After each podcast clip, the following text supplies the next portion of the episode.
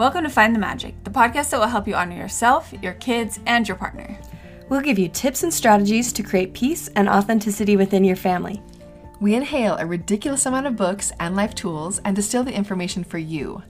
I'm Terilyn Griffin. I'm Katelin Gabriel. And I'm Felicia Allen. Let's find the magic together.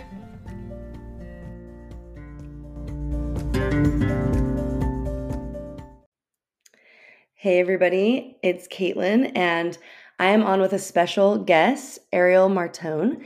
Um, and I'm really excited about this interview because um, we're going to be talking a lot about postpartum and how we can kind of be our best selves during that time. I think this is a time period that sometimes is under talked about. We prepare so much for having having the baby. I feel like there's so much that goes into being pregnant and actually birthing the baby and so much preparation that goes into it. And then sometimes I feel like, especially um, like in in Western culture, sometimes it feels as though there's like the one six weeks follow up, and then there's not really like a ton that people talk about sometimes.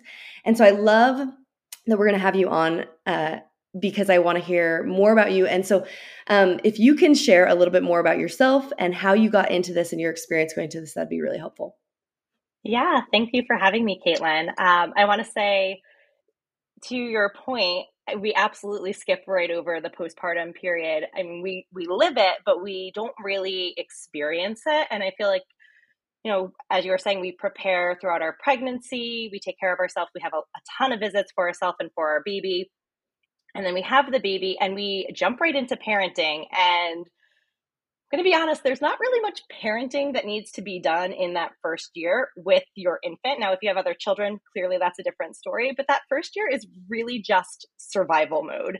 Uh, and mm-hmm. I think that we can't get through it in the best way possible, not a perfect way, but in the best way possible of really experiencing it unless unless we embrace it and you know we say that we are starting to see ourselves in that postpartum period and not again not just jumping to the baby into our role as a parent solely.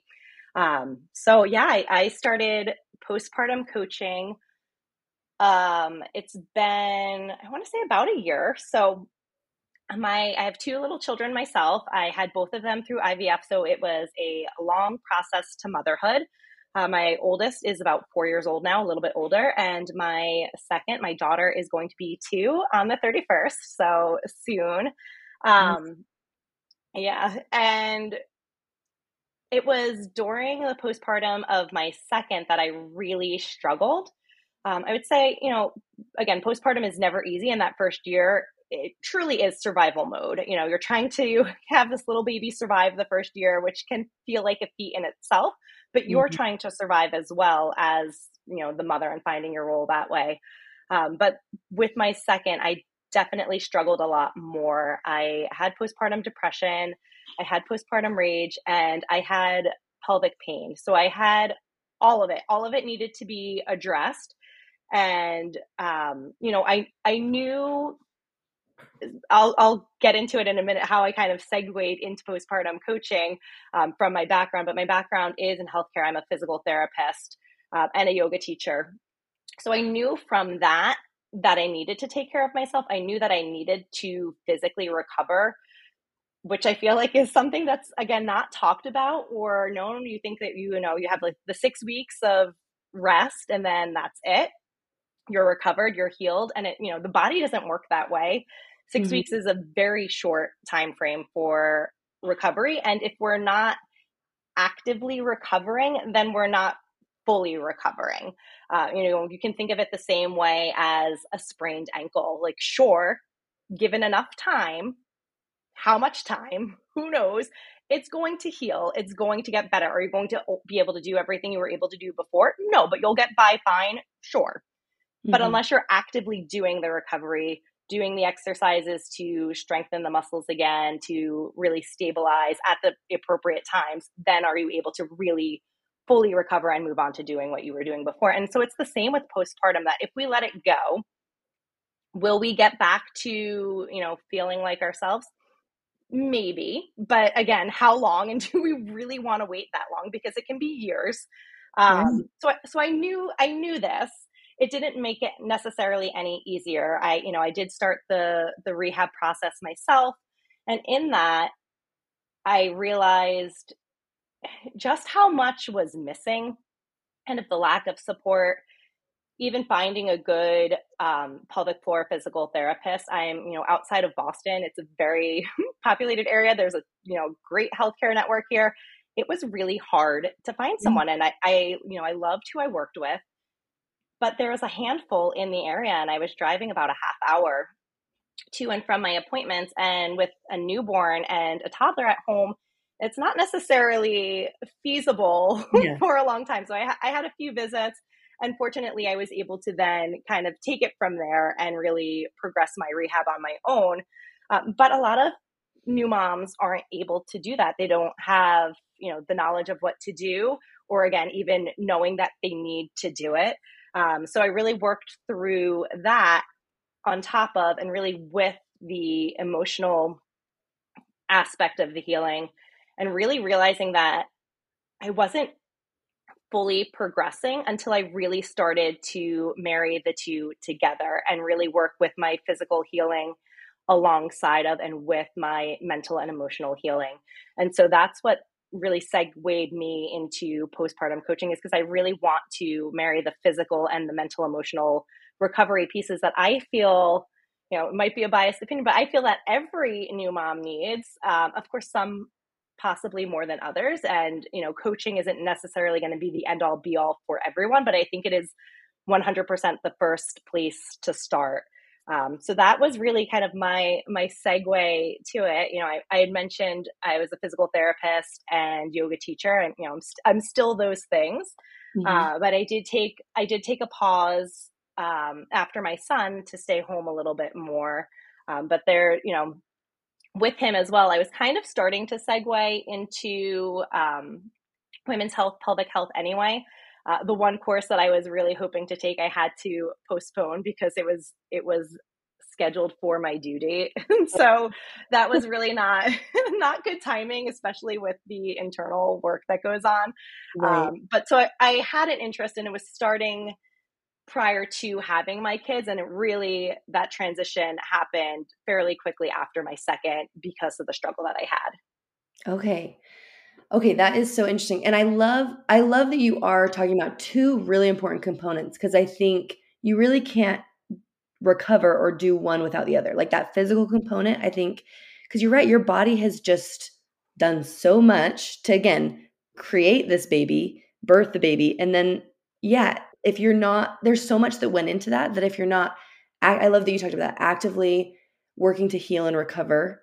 I mean, that's that's going to take a toll on your body. And i love that you also bring in the mental and emotional component because there is a major part of i don't care what number of baby it is whether it's your first or a subsequent baby there's always an adjustment. Like emotionally physically there's so much going on with you and like that baby's different. If you have if you already have a child before that like that's going to be interesting. And as a mom that takes a huge mental and emotional load. So i love that you're that you are actively talking about recovering both pieces because I think it's really important and I think you're right. I think a lot of people aren't even totally aware that it's like, oh yeah, now I have this baby and so much focus goes towards it, which rightfully so and I think our instincts as moms is for our care and our focus to go towards these little people.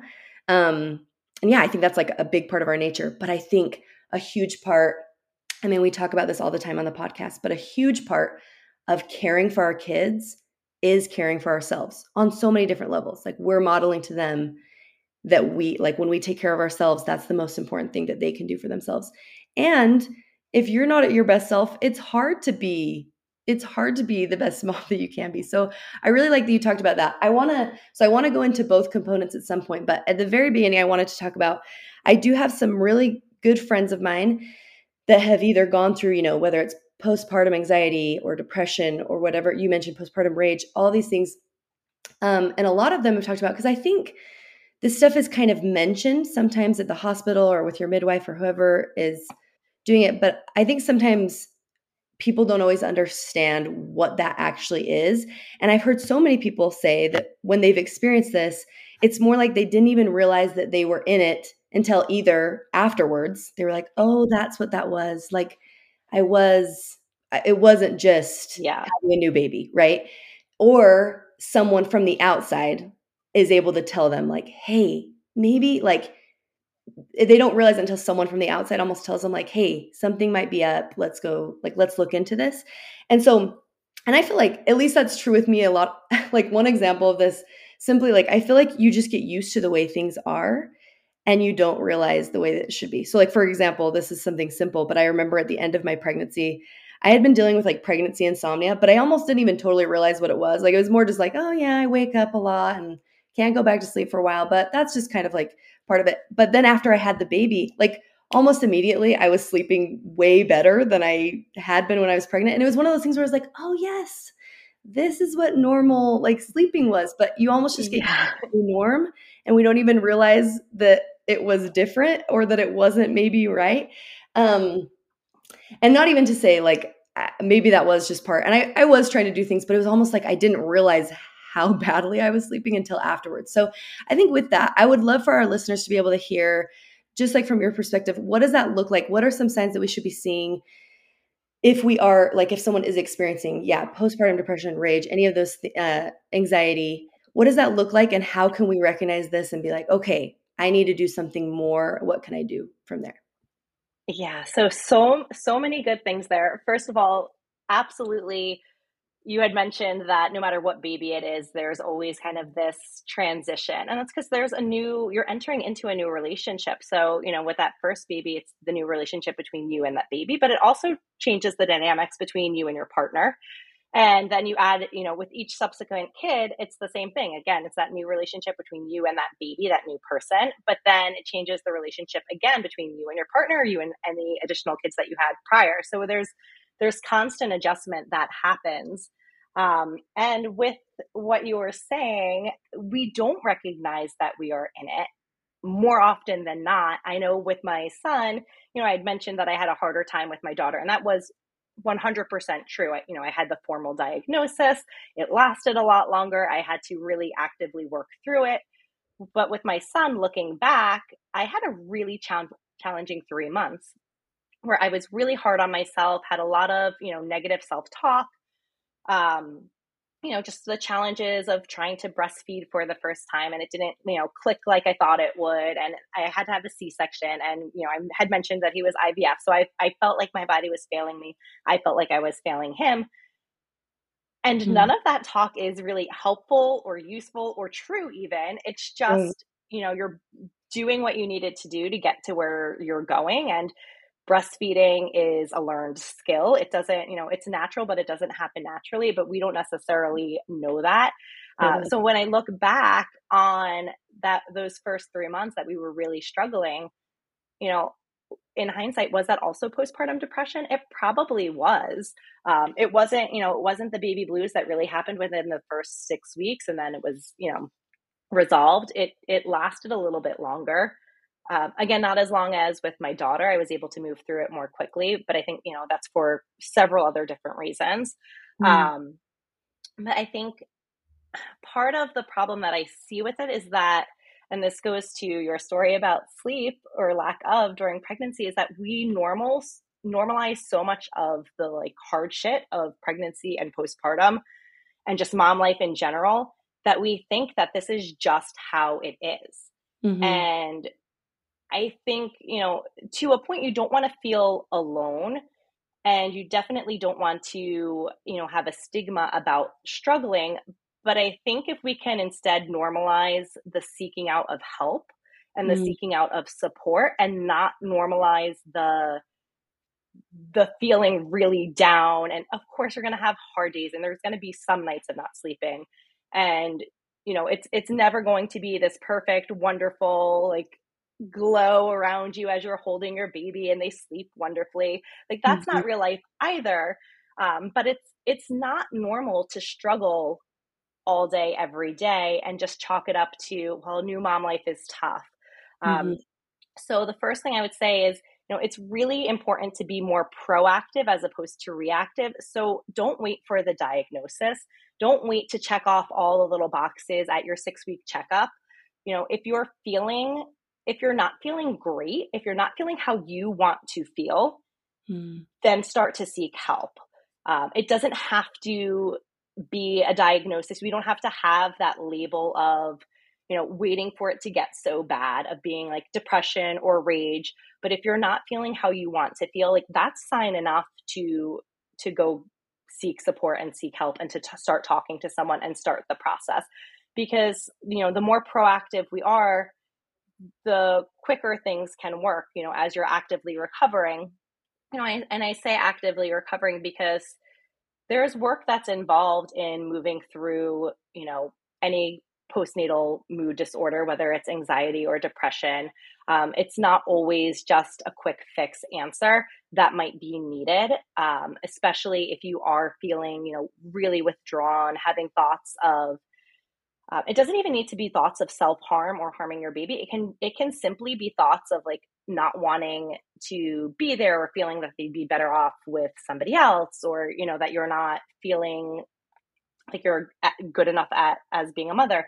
There's a whole bunch of, of signs that can point to you needing some support and whether or not you need to take medication for that is a conversation for you to have with your physician but that's not the end point like that's that's your like start to like get you through the active recovery process and and that's where the recovery actually happens mm-hmm. um so yeah so to you know to talk about you know different warning signs i think the main one is really just is feeling off and not feeling like yourself um you know with the postpartum rage i i felt really you know i was just i'm I'll be honest, I'm a little like quick, quick tempered, hot tempered, whatever you want to call it, normally.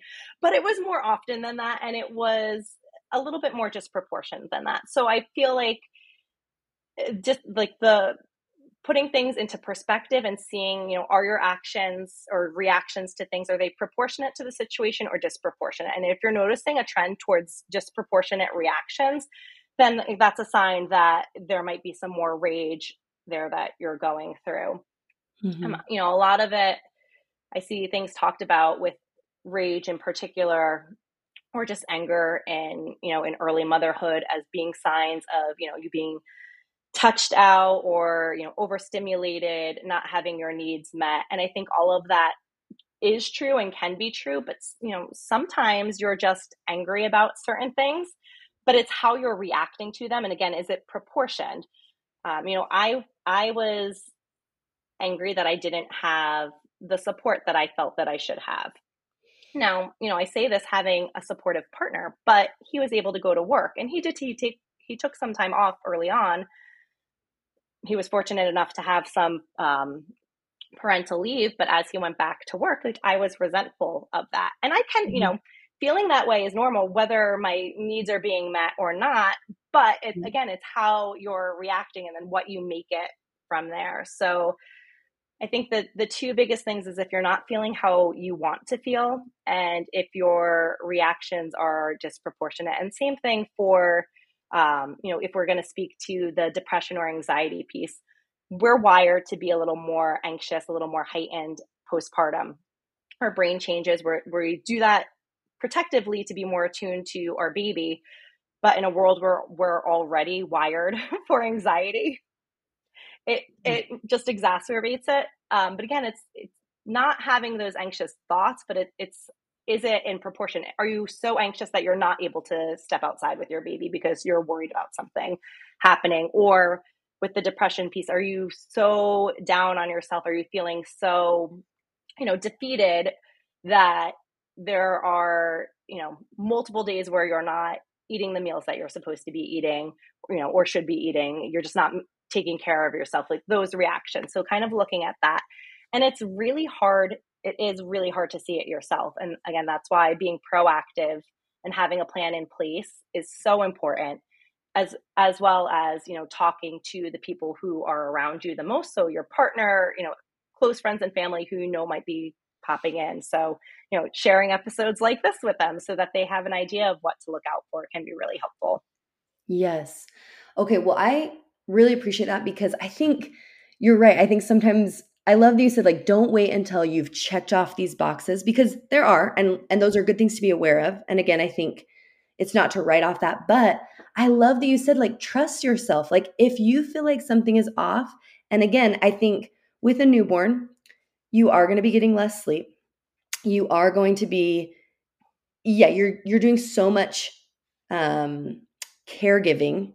And again, if you have another kid that even like even more so. Mhm. Like, it's one thing when you have your first kid, like you do, you know, you can sleep more when they sleep and things like that. But then when you have multiple kids, it's like it doesn't, it's not quite as easy just to like, okay, I'm gonna nap when the baby naps because like you still have these other kids. So it's interesting. So I I I think I want to point that out for our listeners that it's like there it is an adjustment and there is going to be things that are harder about it. Like you are going to be getting less sleep. There are those things. But i love that you said if something doesn't feel right like trust yourself. Don't necessarily wait until like you get the validation of something else. If you're feeling like something's not right that's like a really good internal sign. Even if maybe you don't like meet all the boxes for quote unquote post like postpartum anxiety or whatever maybe if something's not right that's a good sign that like you can start taking an active approach to okay what can i do? Like do i need more support from the outside from my partner from surrounding people? Like what can i do to get that? Because that it is such a such a time of giving outwards but like we can't give out if we haven't refueled within. So i love that you said that because that's something that i hadn't quite thought of but i think in my life that's something that i've realized as i get older and older that it's like i don't have to like i almost sometimes think about i tell like my friend my i've told my close people around me this like sometimes i almost i feel like gaslight is kind of like a buzzword. But like sometimes I almost gaslight myself where I'm like, oh, that's not really like that big of a deal. Like that's okay. But I'm like, no, if it is a big deal to you, like you deserve to bring it up with yourself, like address it with yourself or address it with the people around you. Like it doesn't have to necessarily like like you don't have to like be talking back and forth like is this really a big deal? Like, no, it is. It is and it's okay. Yeah. Figure out what to do about it. I, I think that's part of the problem is that we don't trust ourselves anymore. We are always so quick to look for external validation, whether it's a parenting book, whether it's just Google. I mean, how many Yeah. moms could be sleeping a little bit at night, but instead they are up after they just fed their baby, up for an additional hour, Googling, is it okay that my baby woke up again at this stretch of Yeah. time? And then that sends them down like an hour long rabbit hole of what they did wrong or shouldn't do or could do next time.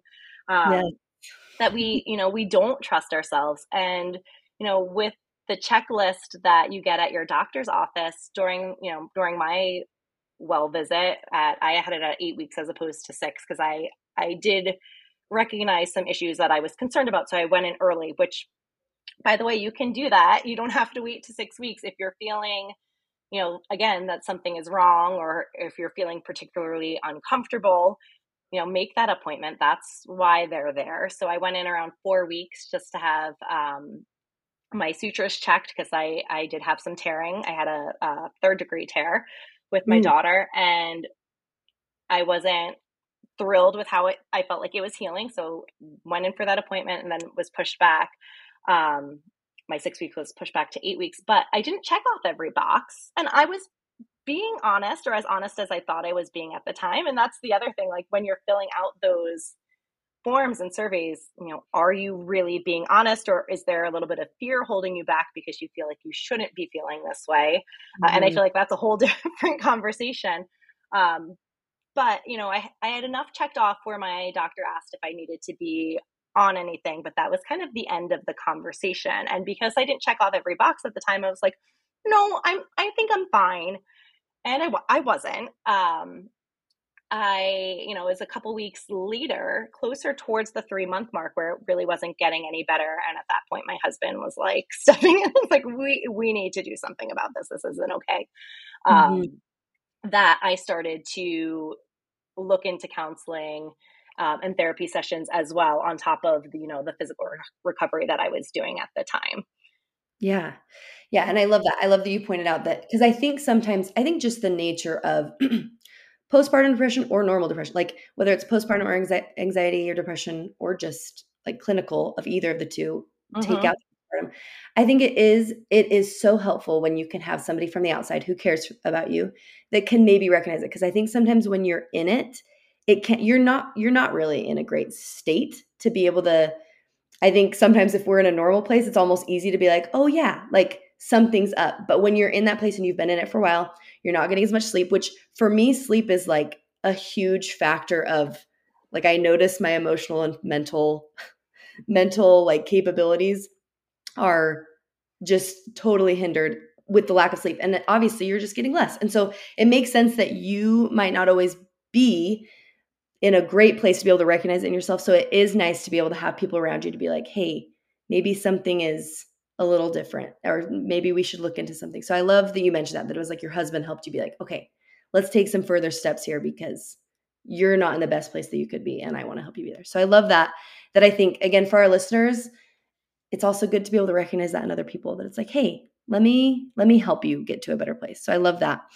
Um, and that it, it's probably going to take more than one conversation because they yeah. may not hear you or they're just going to deny it. Or, you know, in my case, I heard it and I saw it, but I just felt like, well, I'm just a failure as a mom, and this is just another indication of that. And so instead of being like, yeah, you're right, let's move forward, I kind of started to internalize that a little bit more and so it just took a little bit longer to start to seek the help that I needed, uh, which is why I'm such a big proponent again of being proactive because I feel like if I had started a lot of the things earlier, would it have changed the course completely? I don't think so, but I think it would have at least brought more awareness to what I was feeling to work through it um, a little more efficiently and probably would have, you know, sought more care sooner. Yeah, Oh, absolutely. So I love that. So with that, um, I love that you talk about that you actually do need time to heal and rebuild and rebuild postpartum. So um, what are some tips that you have? Like, how can we do that even if, because again, I know as moms, we are really, really busy. Um, mm-hmm. So how how do you feel like we can do that even if we feel like for people listening, it's like, well, that sounds great, but I have no time. Like I don't feel like I have time to do that. Um, what are some thoughts that you have with that?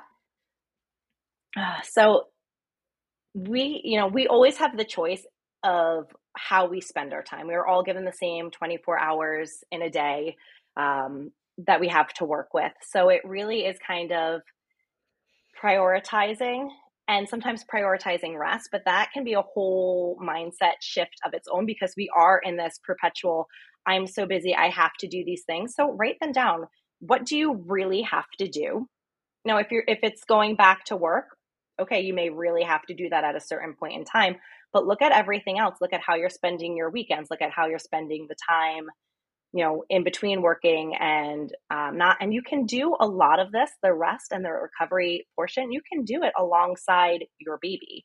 Um, mm-hmm. You know, you had mentioned with the first, it's easier to sleep when the baby sleeps, except for the fact that I feel like as first time moms, we feel like we cannot do that. You know, mm-hmm. it's like an eye roll comment when you as a first time mom hear that. You're like, no, but I have to like clean the house and I have to prep for, you know, getting back to work and I have to do all mm-hmm. this other stuff and make sure my baby's like on the right schedule so that, you know, if I do go back to work, they're, you know, where they should be.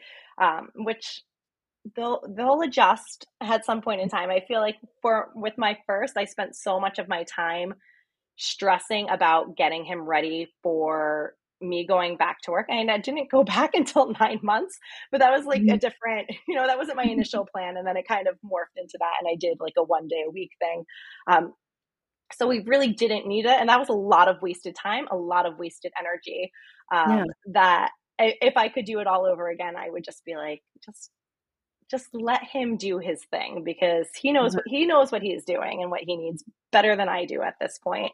Um, but within those first six weeks, if you at least have that six week span of time, is to really allowing yourself to rest. And like I said, it might be some, you know, mindset shifts that you have to make that like the house can be a little bit messy or you can order out a little bit more or you can ask for help, which I feel like is really hard to do. Mm-hmm. Um, but just ask for friends and family to help out with meals if that's limiting you from resting with your baby or you know alongside your baby you don't have to be sleeping the whole time but mm-hmm. actually like laying down fully laying down and resting but then balancing that out with walking and you know slowly progressing a walking schedule. You are restricted from exercise during the first six weeks, but you're not restricted from movement in general. Um, mm-hmm. So, you know, doing a couple gentle exercises, a couple gentle movements throughout that first six weeks can be really helpful in the recovery process. But it's it's really balancing the walking and the resting. And so, you know, put your baby in the stroller, walk for five to ten minutes, and then come back in and lay down and rest for 20 minutes or so. And again, it, it really comes down to, especially within the first six weeks, just kind of reprioritizing your time and looking at what you really have to do, what you feel like you should be doing, and what other people want you to do. Because I feel like there's mm-hmm. always kind of that expectation too of like, oh, well, we should be going out to, you know, this event or so and so wants to meet the baby. And just think it like, does how does that feel for you? Does that feel good and like something you want to do? And if so, like absolutely do it. Getting outside is really good for, you know, you as a mother. Mm-hmm. And if it's something that you enjoy, but if it if it's something that you just feel pressured into doing, then just cross it off the list at least temporarily and yeah. do that at a later date. Yes. And with that, I feel like I I have learned this. I feel like it's a good like tip for life is if you feel yourself saying the word should, like I should be doing this, mm. we should be doing this. It's a good indication to like rethink about that because you still might end up doing the thing and that's okay like whatever it is but you come at it from a different place because it's like i yeah i should be keeping the house clean for instance. Yeah. It's like wait a minute should i be? No like no and and maybe that's still something that you want to do. It's okay it's, it's okay to do that but it comes at a different from a different place where it's like no actually like maybe i want to do this because this feels better or maybe i don't like i don't know why i'm doing that. It's only like me and my family here right now, my kids don't care if it's immaculate. Like it's okay if I lay here. So I think I love that that it's like wherever you are, rethink about if you are saying should, maybe just think about wait, I sh- I shouldn't be doing anything. What do I want to do or what is what feels like right to me right now? And I think especially during that postpartum period, yeah, yeah, never be doing anything because you should. Because sometimes it's like who am I getting this pressure from? Really, no one else besides myself. You know what I mean? So, right. or sometimes that might be coming from social media or whatever it may be, but it's like, I get to, just like, I'm the parent. I get to decide what I choose to do and what I don't. And I'm not going to yeah. do it and resentment. Yeah, and it could be it can be fun things too. Like I feel like we always throw, you know, the cooking and the cleaning and all of that, which, you know, we feel pressured and I know for me, I was like, well, if I'm now staying at home, I need to get like this is part of my role now. And that's not really that's not really the case, especially within those first early months where you are still very much recovering and very much adjusting to a new schedule. Um, but I, you know, that is pressure we put on ourselves, but it can be fun things too. Like with with my son, he was born in April and we had this really lovely brunch at, you know, this nice fancy restaurant in Boston and I didn't want to go, but I felt like I should because it was a lovely brunch with like my husband's family and mm-hmm. you know the food was great and I like to go out to eat usually you know mm-hmm. usually that would have been like yes like this is an excellent mother's day mm-hmm. but I felt like I should go and I really didn't want to because he was only about a month old at the time and I went anyway and I had you know I, a fine time but I do remember feeling just very anxious the entire time because I was worried about, you know, what he was going to be doing. Again, at that time we were really struggling with breastfeeding. I had to use a nipple shield. So I was like, what if I have to feed him at this restaurant? Like now, mm-hmm. you know, at two years with my second, like I don't care. but yes. for me in that time, it was it was all those little things that just felt really heavy at the time. And I said yes anyway. And like I said, it it wasn't it wasn't like ended up being a catastrophe. It was fine, and I, you know, I had a nice meal, but mm-hmm. I just was, I, it was something that, I, looking back, I probably could have held my, you know, my boundaries a little bit more. I'm like, no, I don't feel ready just yet, and that's okay. Like, mm-hmm. would I like to do this this brunch? Yes, but not right now in this time. So, yeah. you know, it, it very much can be fun things and things that you would have enjoyed before Mm-hmm. And I feel like that can get into the blurry lines when you're looking at things like postpartum depression because a sign of depression you know and and all of these things are symptoms really like depression mm-hmm. anxiety they're all symptoms themselves. They're not necessarily, it's, that's not, it's a diagnosis yet, yes, but it's also a sign of a whole bunch of other things going on.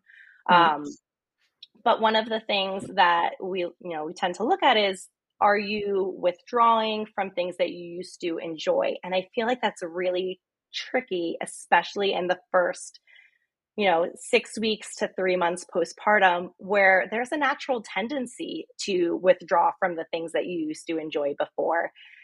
And I think that that is absolutely okay as long as there's kind of this gradual progression towards getting back to them you know so where you know the first couple of weeks you're going to want to feel really in more often than not and i'm a big proponent of getting outside every day even from early on but you know mm-hmm. not necessarily mingling or you know entertaining other people or going to events within those first few weeks um, but as long as there's kind of a slow transition towards that again, then I think you're on the right direction. But if you are noticing that really come the three months, you're really feeling a lot of resentment for the things that you liked to do, or it's kind of going the opposite way that you're, you know, not only feeling, you know, resentment for it, but you're also actively avoiding those things now, that that's kind of a sign too. So, but it can, it's, you know, it's blurry lines early on. And I think that's, I think that's part of the difficulty with it.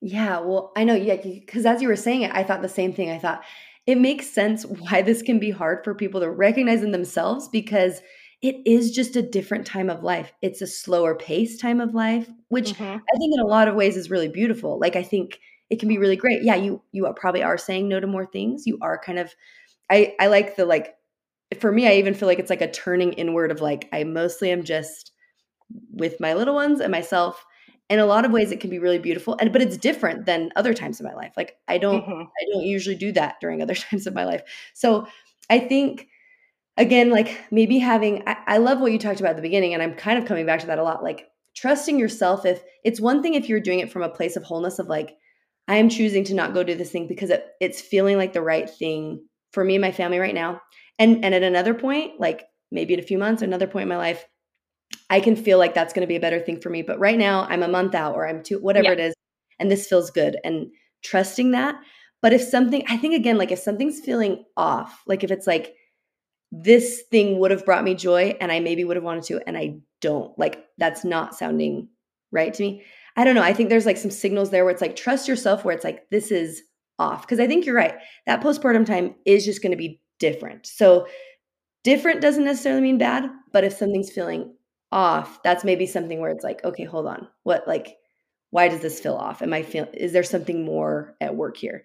Do I simply like need to to sleep more? How can I go about maybe doing that? What are some ways that I can get support? So I love I think I love that cuz I think there could be some people listening where it's like, well, this is different, but it makes sense that that yeah. time is going to be different. And that's okay. I think that's okay. Yeah, eh, yeah, it's yeah, absolutely, it's okay. And again, that was you know one of the things that led me into postpartum coaching is because it is such a different, unique time that what works outside of this postpartum time, and we'll you know, I'm going to use that postpartum time as really within that first year, but again, it can be anything from and people say six weeks I think that's bullshit. Um, really, until you're feeling more like yourself again. So, you know, there's evidence and research suggesting that that's like two to five to possibly seven years out. And I think those long term, you know, those five to seven, in my opinion, just an opinion, that's when when things are just brushed under the rug is oh this is just normal mom life now and you kind of resign yourself to that i don't think that you have to feel postpartum for five to seven years after mm-hmm. having a baby if you do the work and put in you know it doesn't have to be a ton of time but a little bit of time into your recovery and addressing again the physical and the mental emotional pieces of it um, but it is it's such a unique time that you know coaching that i was listening to and getting involved in during that time a lot of it some of the things just they didn't work you know mm-hmm. talking about waking up early in the morning and getting in all of this me time to get yourself set right or you know other specific things it just it wasn't fitting in because as a new mom you're you have to prioritize sleep and rest. And so if my baby is sleeping in past five, then I am going to be too, because chances right. are, especially for me early on, they were up around that time anyway. Mm-hmm. Um, so so yeah, so it, it is definitely a different time where you you have to allow yourself a little more grace. You have to kind of reset what you're thinking um, as far as you know productivity, and we're in this. We're always in this. You know, we need to feel productive. Um, and yes, to a point, but early on postpartum, it's absolutely okay to not be what we would consider productive because your productivity, your your what you're producing is very different in that first year. You're you are raising a baby, you're nurturing that baby, and that is a lot of work in in and of itself. You know, even if it's just you holding your baby to sleep while they're napping, like there's a lot that goes in there you know emotionally and sometimes physically as well when you're tired but you're doing you're doing the work anyway mhm mhm yes and well so i think you bring up a good point because i think um there's that there's a bounce back culture and mm-hmm. I, I love how you're saying that it's like this time period of recovery and healing can look different for everybody it can like the time frame is very fluid. So maybe can you talk a little bit about why bounce back, like the bounce back idea, like bouncing back after having a baby, um, can hinder recovery, both like emotionally and physically? Yeah, absolutely. So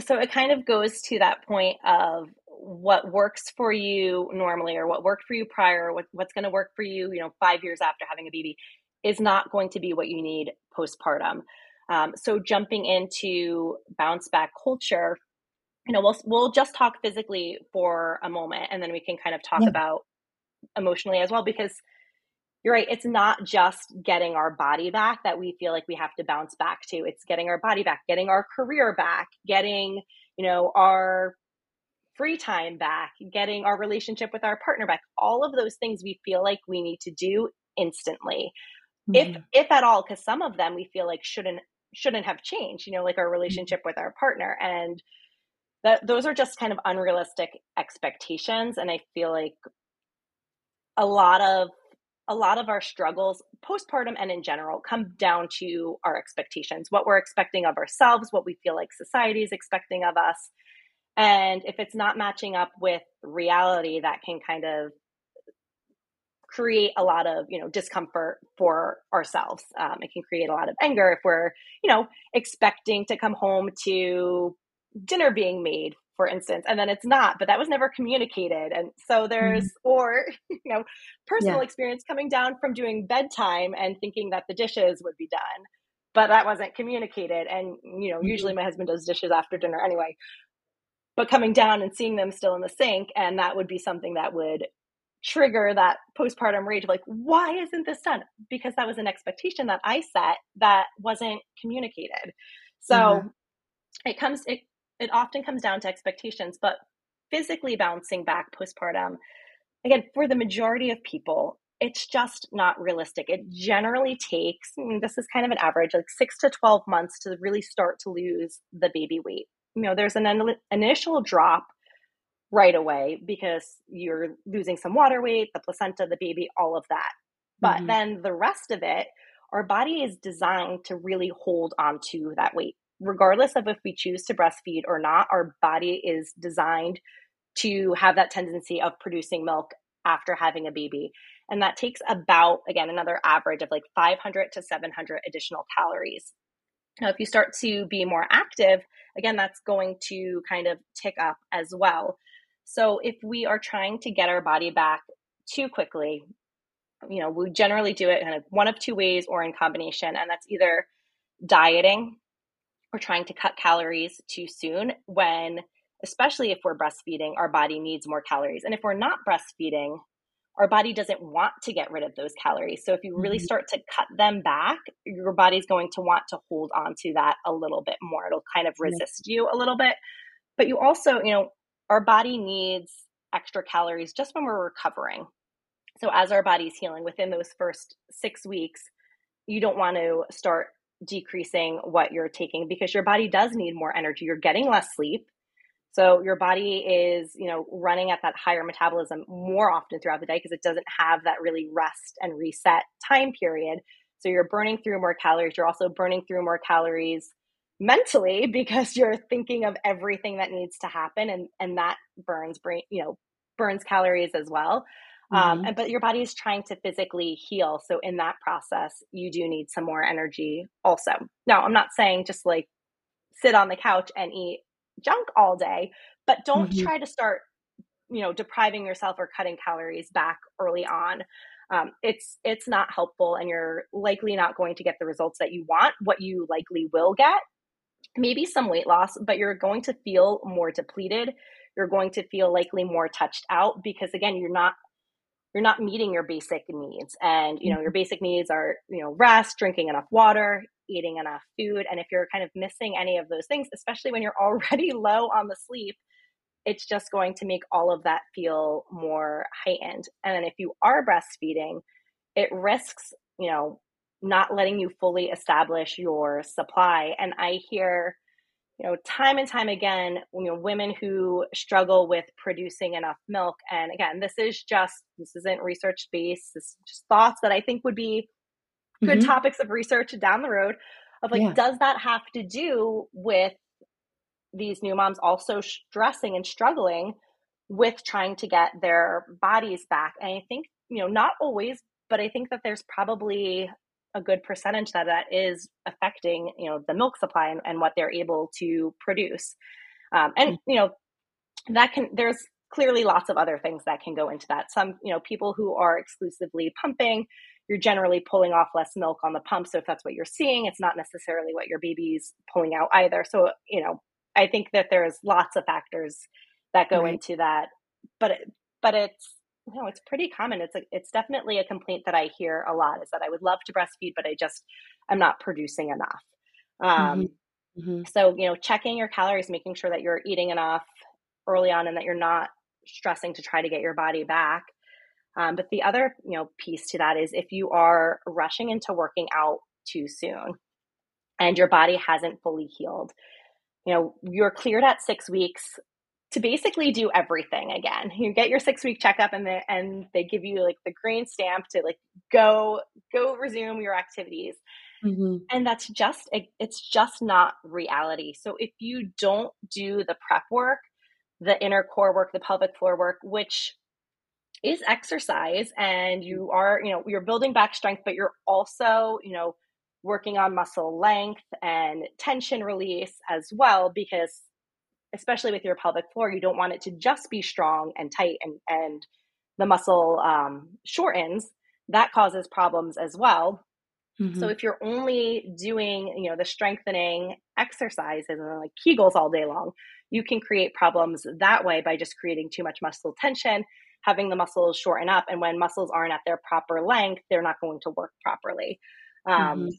But by rushing into activities like that, whether it's lifting really heavy too soon, um, doing you know a lot of high intensity and running our body needs to be prepared and able to handle that um, mm-hmm. um, you know there's more research now indicating that 12 weeks should be the minimum to return to running wow. and that's if you're at 12 weeks out and there's you know kind of like a checklist of things that you should be able to do at that point to then start running and then it's gradually building up what you're able to tolerate. So not just going from, all right, I'm 12 weeks now. I'm going to start running three miles again. That's what I was doing before, but really kind of building up to that slowly. Um, but a lot of, you know, a lot of people are given the six week green light and they'll start running then. And when you start doing those high intensity exercises and your pelvic floor is not prepared and not healed, that's when you risk either causing problems or not letting problems go away. So you can get a lot of pelvic pain, you can have urinary leakage. Um, you can have, you know, there's so many problems, prolapse.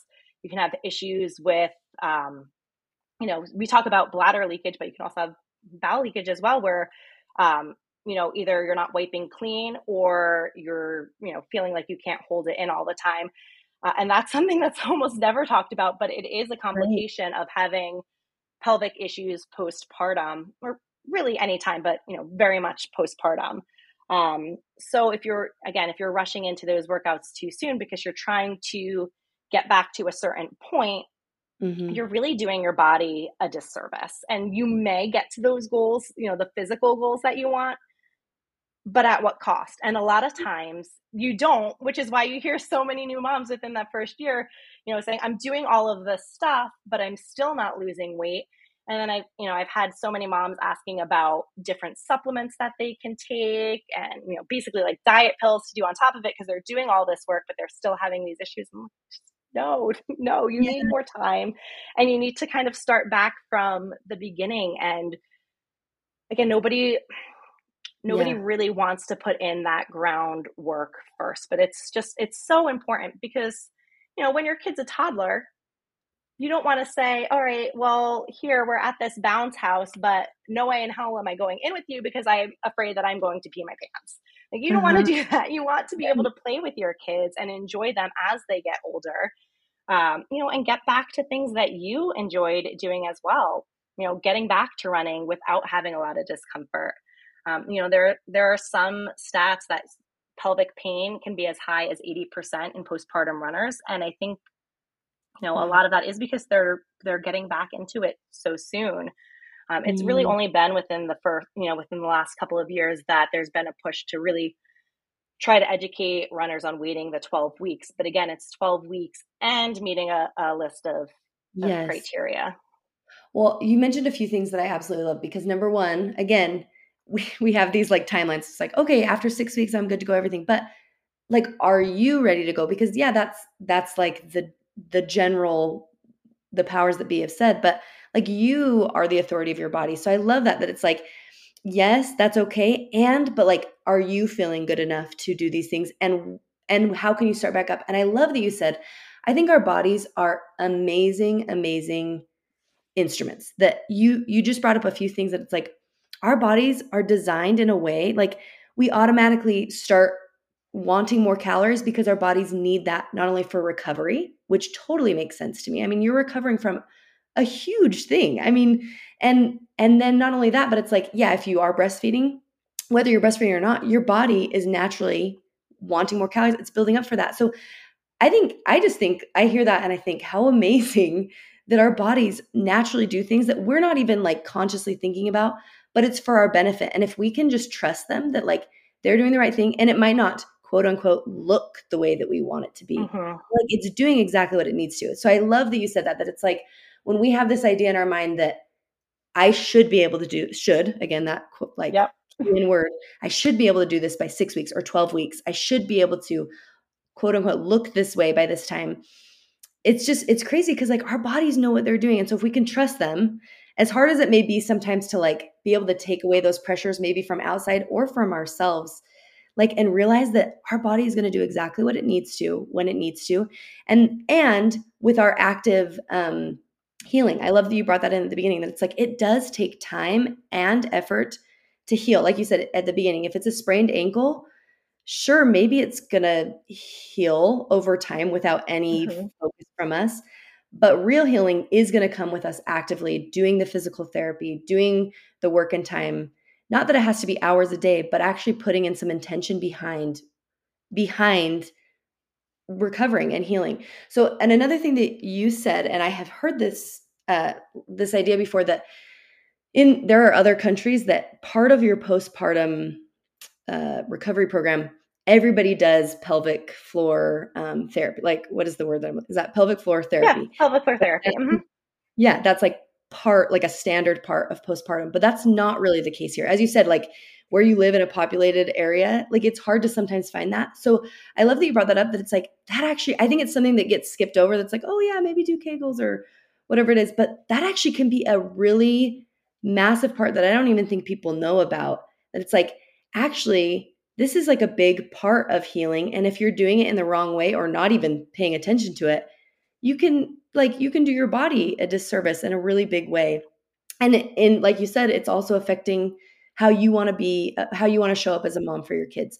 So with that i actually did um i i don't know i would love to hear from you maybe a few tips for our listeners of like maybe some physical pelvic floor exercises that they could do. And i know that you have like a website that people can go to. Like what are some tools that people if they're listening now it's like okay well what can I do? Like I know Kegels, but what else can I do if I'm wanting to strengthen pelvic floor and things like that and recover in that way, what could I do? Yeah. So, um, first, I just want to say, um, you know, to your point that a lot of doing our body a disservice by either not doing the recovery or doing it in the wrong way leads to a lot of problems that again back to what we were saying in the beginning of you know things being hard and not really noticing it when you're in it because things are just so normalized is that a lot of the pelvic issues that women experience are just so normalized because they're common.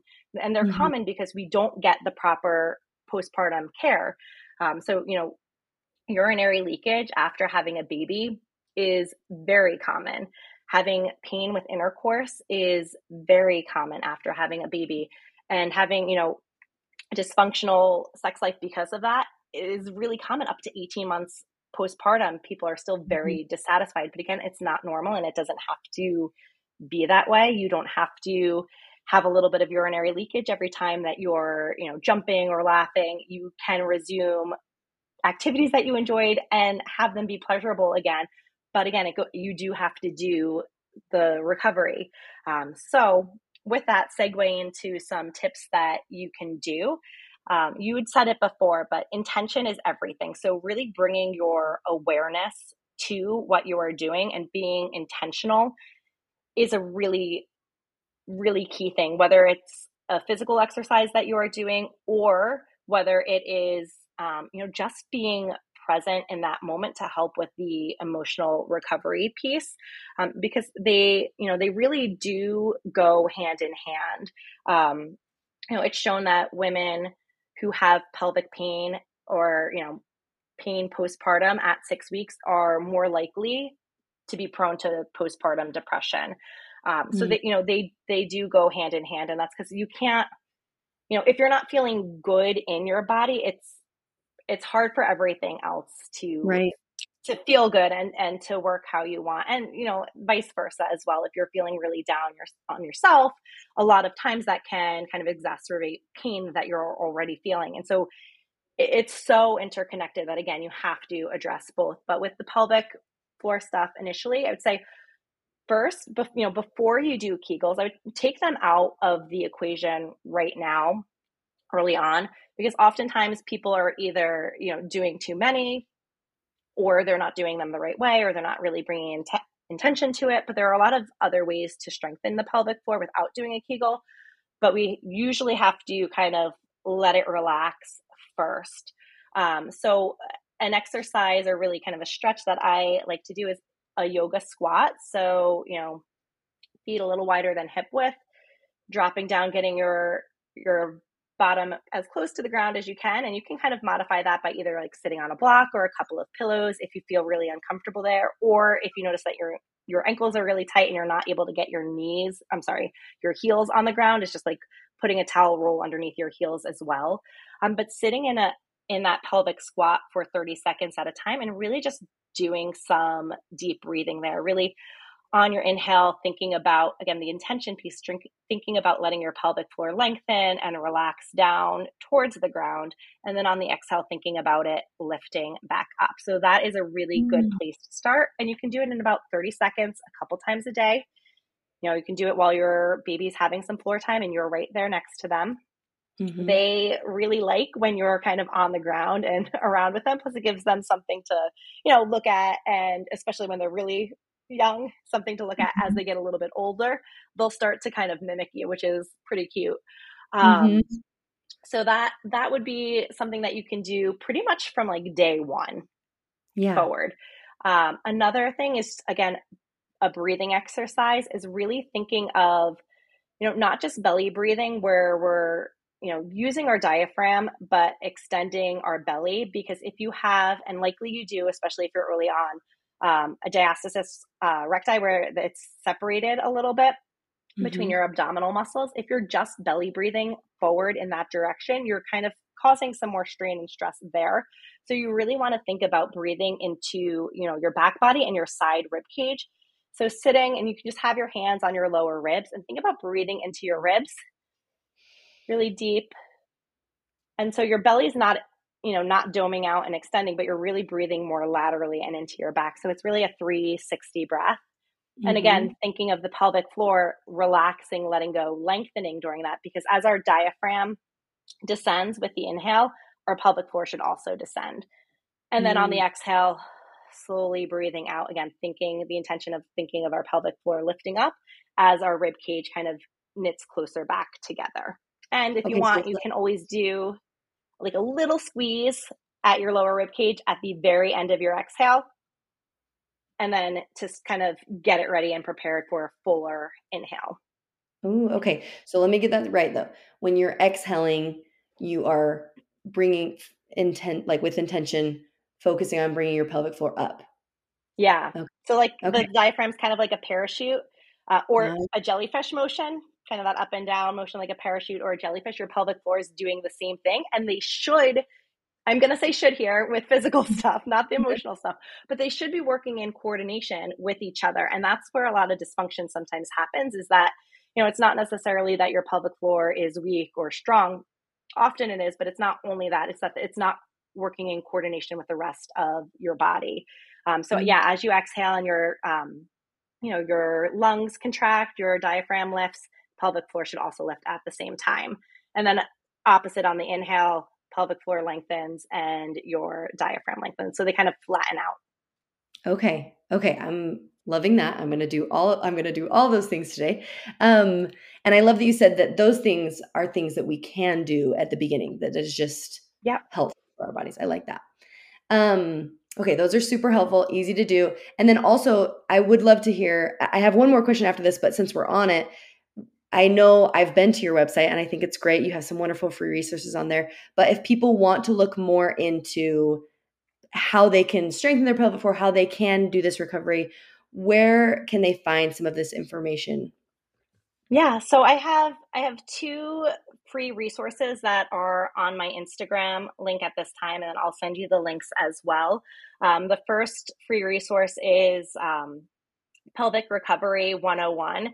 So, which is, you know, there's nine tips on it that you can start right away. So, if you are pregnant and expecting, wherever you are in your pregnancy, get it now because you're going to want it right after your baby. Um, if definitely if you're within those first six weeks, um, but really if you're having any pelvic floor issues, it's a it's a good place to start. Um, and there's mm. nine tips on there of things that you can do for your pelvic floor. Um, the yoga squat is is one of the tips on there and then i go into you know more detail with that and with um, the other nine tips as well. So that is really good if you're very early on postpartum. And then the other free resource that i have right now is a mini training. Um, it's exhausted to energized without sleep training and this is where it puts the focus back on you and what you can do uh, both physically and mentally emotionally. It really brings all of that together to feel more rested because there are so many reasons we feel exhausted and depleted postpartum, and sleep is really just a very small piece of it. But it's often mm the piece that gets the most blame because it seems the most obvious. Um, but there's right. so much that you can do to start feeling more energized, feeling a little bit more like yourself that has nothing to do with the amount of sleep you're getting because let's be honest, we're not we're, changing your baby is near impossible in any sense of the way. Um, right. We can guide and support them, sure, but you're not going to change them and make them this magical sleeper, and you're likely right. going to give yourself a lot of stress in the process. Um, but you can you can change and work on things for yourself. Um, so both of those free resources are on my Instagram, and that's at arielle Martone, M A R T O N E and yeah, I do have a couple other, you know, free resources and some articles on my website, and that is findyourwaymama.com.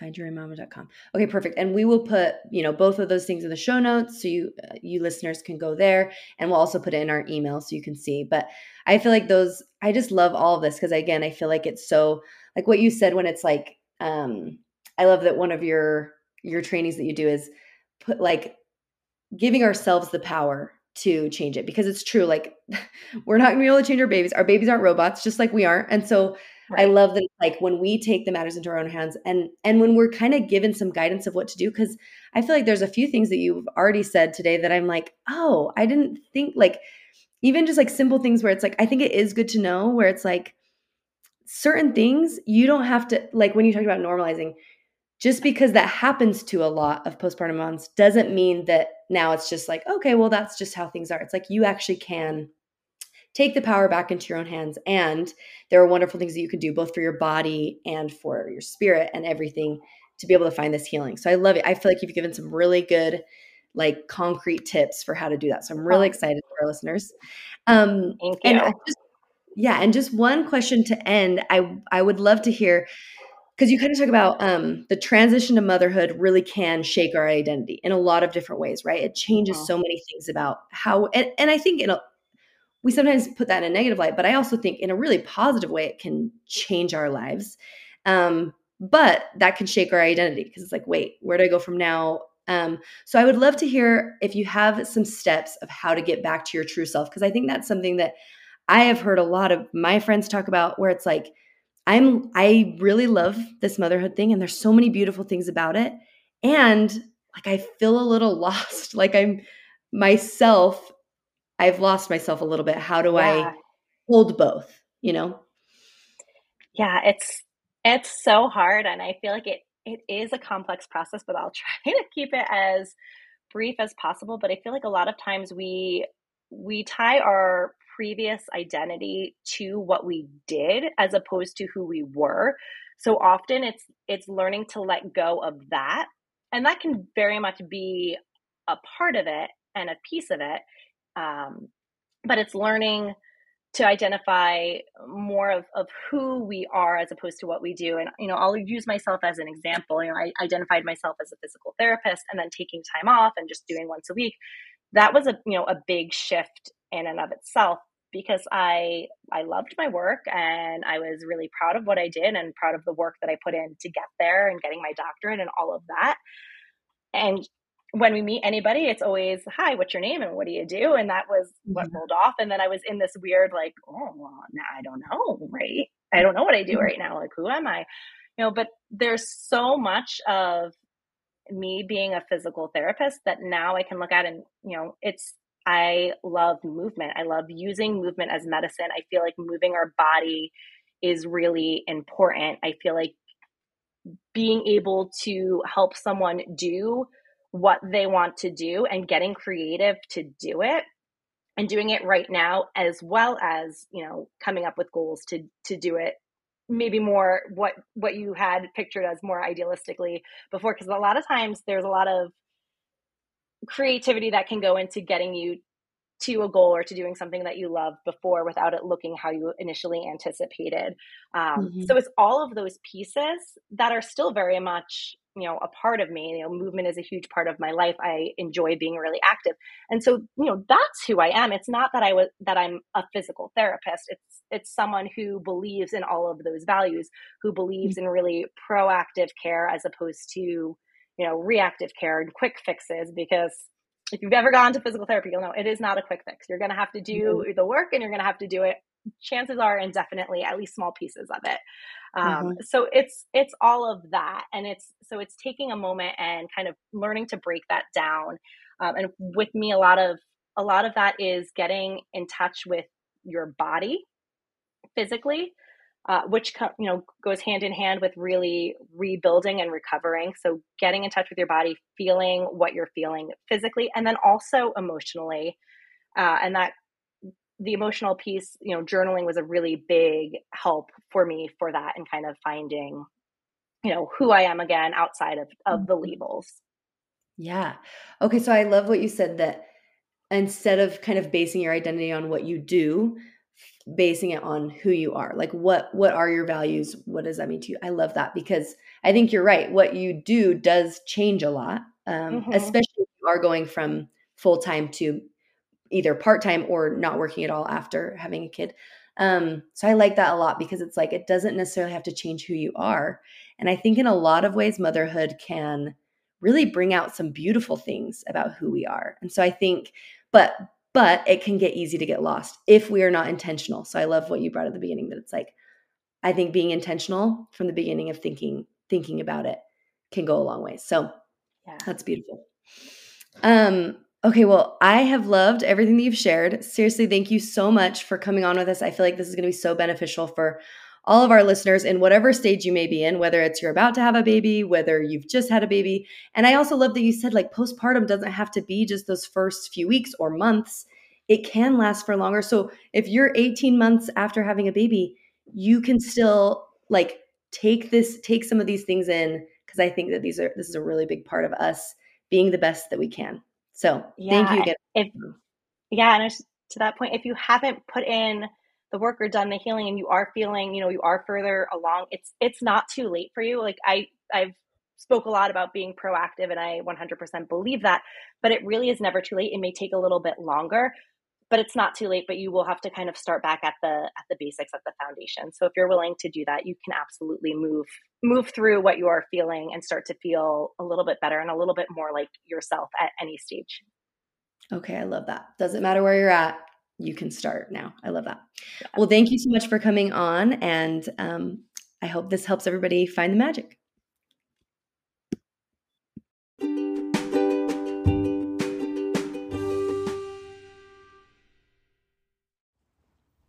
If you like what you heard today, please share this with a friend or loved one. This means so much to us and it helps the podcast continue to grow.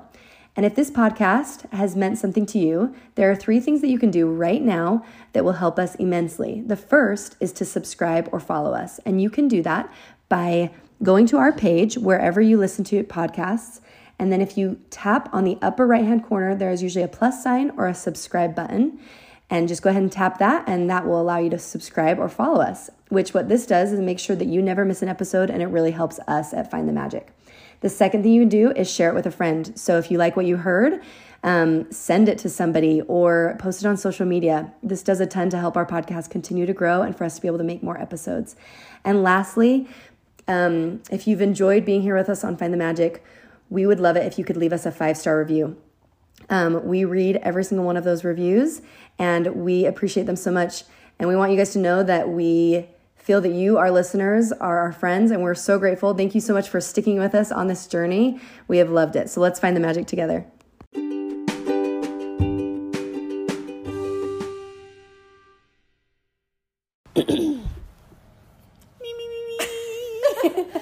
Brown cows.